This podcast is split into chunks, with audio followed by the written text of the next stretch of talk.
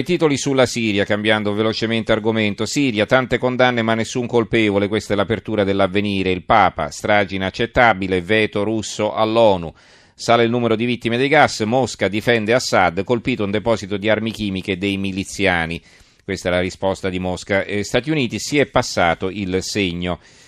Il fatto quotidiano, dubbi sulle responsabilità della strage con il gas a Idlib, giornata da guerra fredda tra Russia e Stati Uniti all'ONU, intanto i civili siriani continuano a morire. Eh, l'unità, se questa è una fake news, si vedono le foto dei bambini, dei morti, eccetera. Putin difende Assad e mette il veto per bloccare la condanna del Consiglio di sicurezza dell'ONU. Per la Russia l'uso di armi chimiche e le bombe sugli ospedali sono solo notizie false. E, eh, Italia oggi eh, ha il dritto e rovescio, il corsivo. Winston Churchill diceva che in, in guerra la prima vittima è la verità. Voleva dire che i conflitti non si combattono solo con le armi, ma anche e soprattutto con la disinformazione. Di questo dovrebbero essere coscienti i giornalisti che non dovrebbero quindi mai prendere per oro colato ciò che somministra la disinformazione fatta filtrare, come nei casi di riciclaggio, attraverso le agenzie e i grandi media anglo-americani di bufale date per settimane come se fossero verità assolute ce ne sono state tante. In Romania, ai tempi di Ceausescu, tennero banco le fosse collettive del massacro di Timișoara, che non ci fu mai. Poi arrivarono le armi chimiche di Saddam Hussein, che oggi Tony Blair ammette che erano una balla, ma che ha scatenato una guerra. Quindi massacri in Libia documentati da foto truccate. Anche qui poi la guerra fu vera. Adesso i bambini gassati da Assad, può essere vero, intendiamoci, ma perché dovrebbe gassarli adesso lui che ha vinto la guerra contro il califfato? E in effetti questa è una bella domanda. Il foglio, Trump cambia idea su Assad dopo la strage con le armi chimiche, critica Obama per le minacce a vuoto contro i Rais, la sua ambasciatrice, se l'ONU non fa nulla interverremo noi.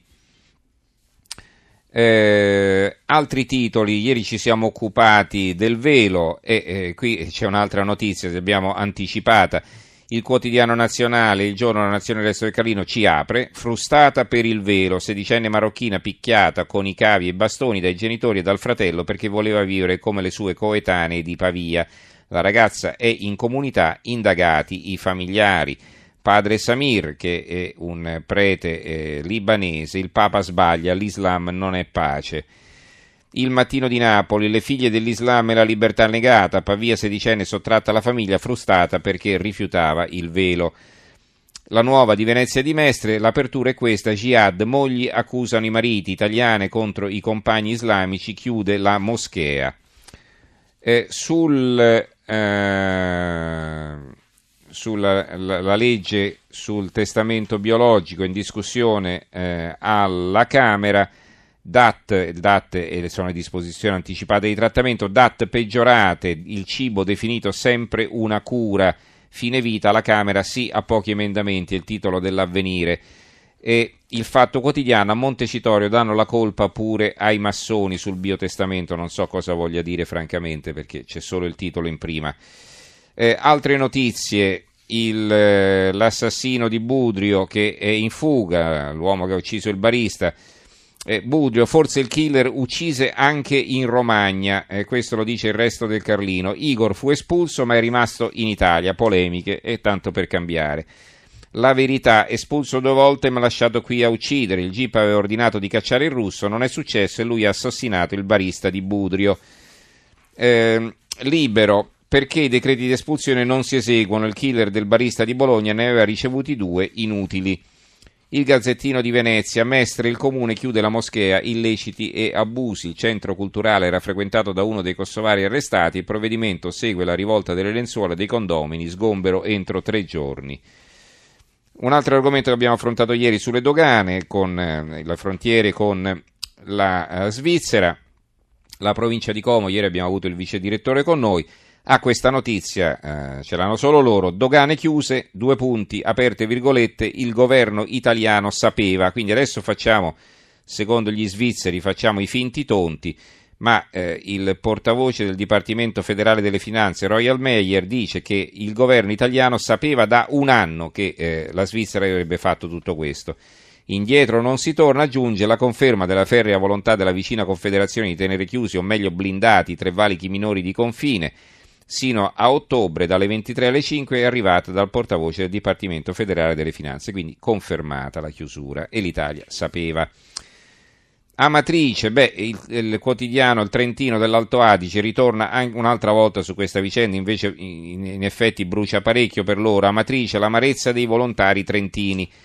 Lettere telefonate in provincia all'assessorato alla protezione civile arrivano le voci dei volontari del Trentino che nella scuola di Amatrice hanno mescolato il cuore con la malta. Non c'è rabbia in questi scritti, c'è tanta amarezza. Quella scuola potrebbe essere riutilizzata, non demolita, non spostata.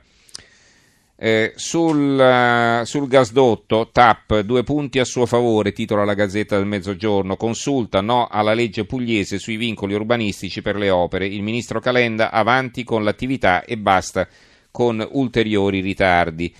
Ecco, a proposito di terrorismo e di espulsioni, guardate quest'altro titolo qua della Gazzetta del Mezzogiorno, sentite, scarcerato a Bari, adesso è ricercato, l'afgano Nasiri è accusato di terrorismo, quindi questo era accusato di terrorismo, l'hanno scarcerato e adesso non lo trovano più. Eh, a proposito degli ulivi, scrive il Tempo, che però riprende l'inchiesta della Gazzetta del Mezzogiorno di ieri, aveva, della quale avevamo letto il titolo, il taglio dei 100.000 ulivi che non indigna i NOTAP, proteste per 211 esemplari rimossi, ma si tace sulla compravendita degli alberi. Ehm, ancora, tutti accusati di omicidio e ciociaria oggi, la svolta si aggrava la posizione di Franco Castagnacci, questo sul delitto di Alatri, Michel Fortuna e dei buttafuori, domani gli accertamenti sull'auto sequestrata alla ricerca di tracce DNA e di impronte. Il giornale intervista il generale Bardi della Guardia di Finanza, io sei anni sulla graticola rovinato dai PM di Napoli. Rimaniamo a Napoli con l'ultima notizia, da, la prendiamo da Roma, lo spettacolo ha un nuovo dottore, Totò, Laura, eh, Laura non laurea naturalmente, io prendo la Laura come dicevano in eh, Totò Peppino la malafemmina, Laura honoris causa per il principe della risata, con il suo umorismo ha unito il paese. Ci fermiamo, ringrazio Maurizio Possanza che ha curato la parte tecnica, in regia Gianni Grimaldi, in redazione Giorgio Allegretti, Carmelo Lazzaro e Giovanni Sperandeo. Do la linea al giornale radio che sarà condotto da Alberico Giostra e ci risentiamo domani sera. Buonanotte.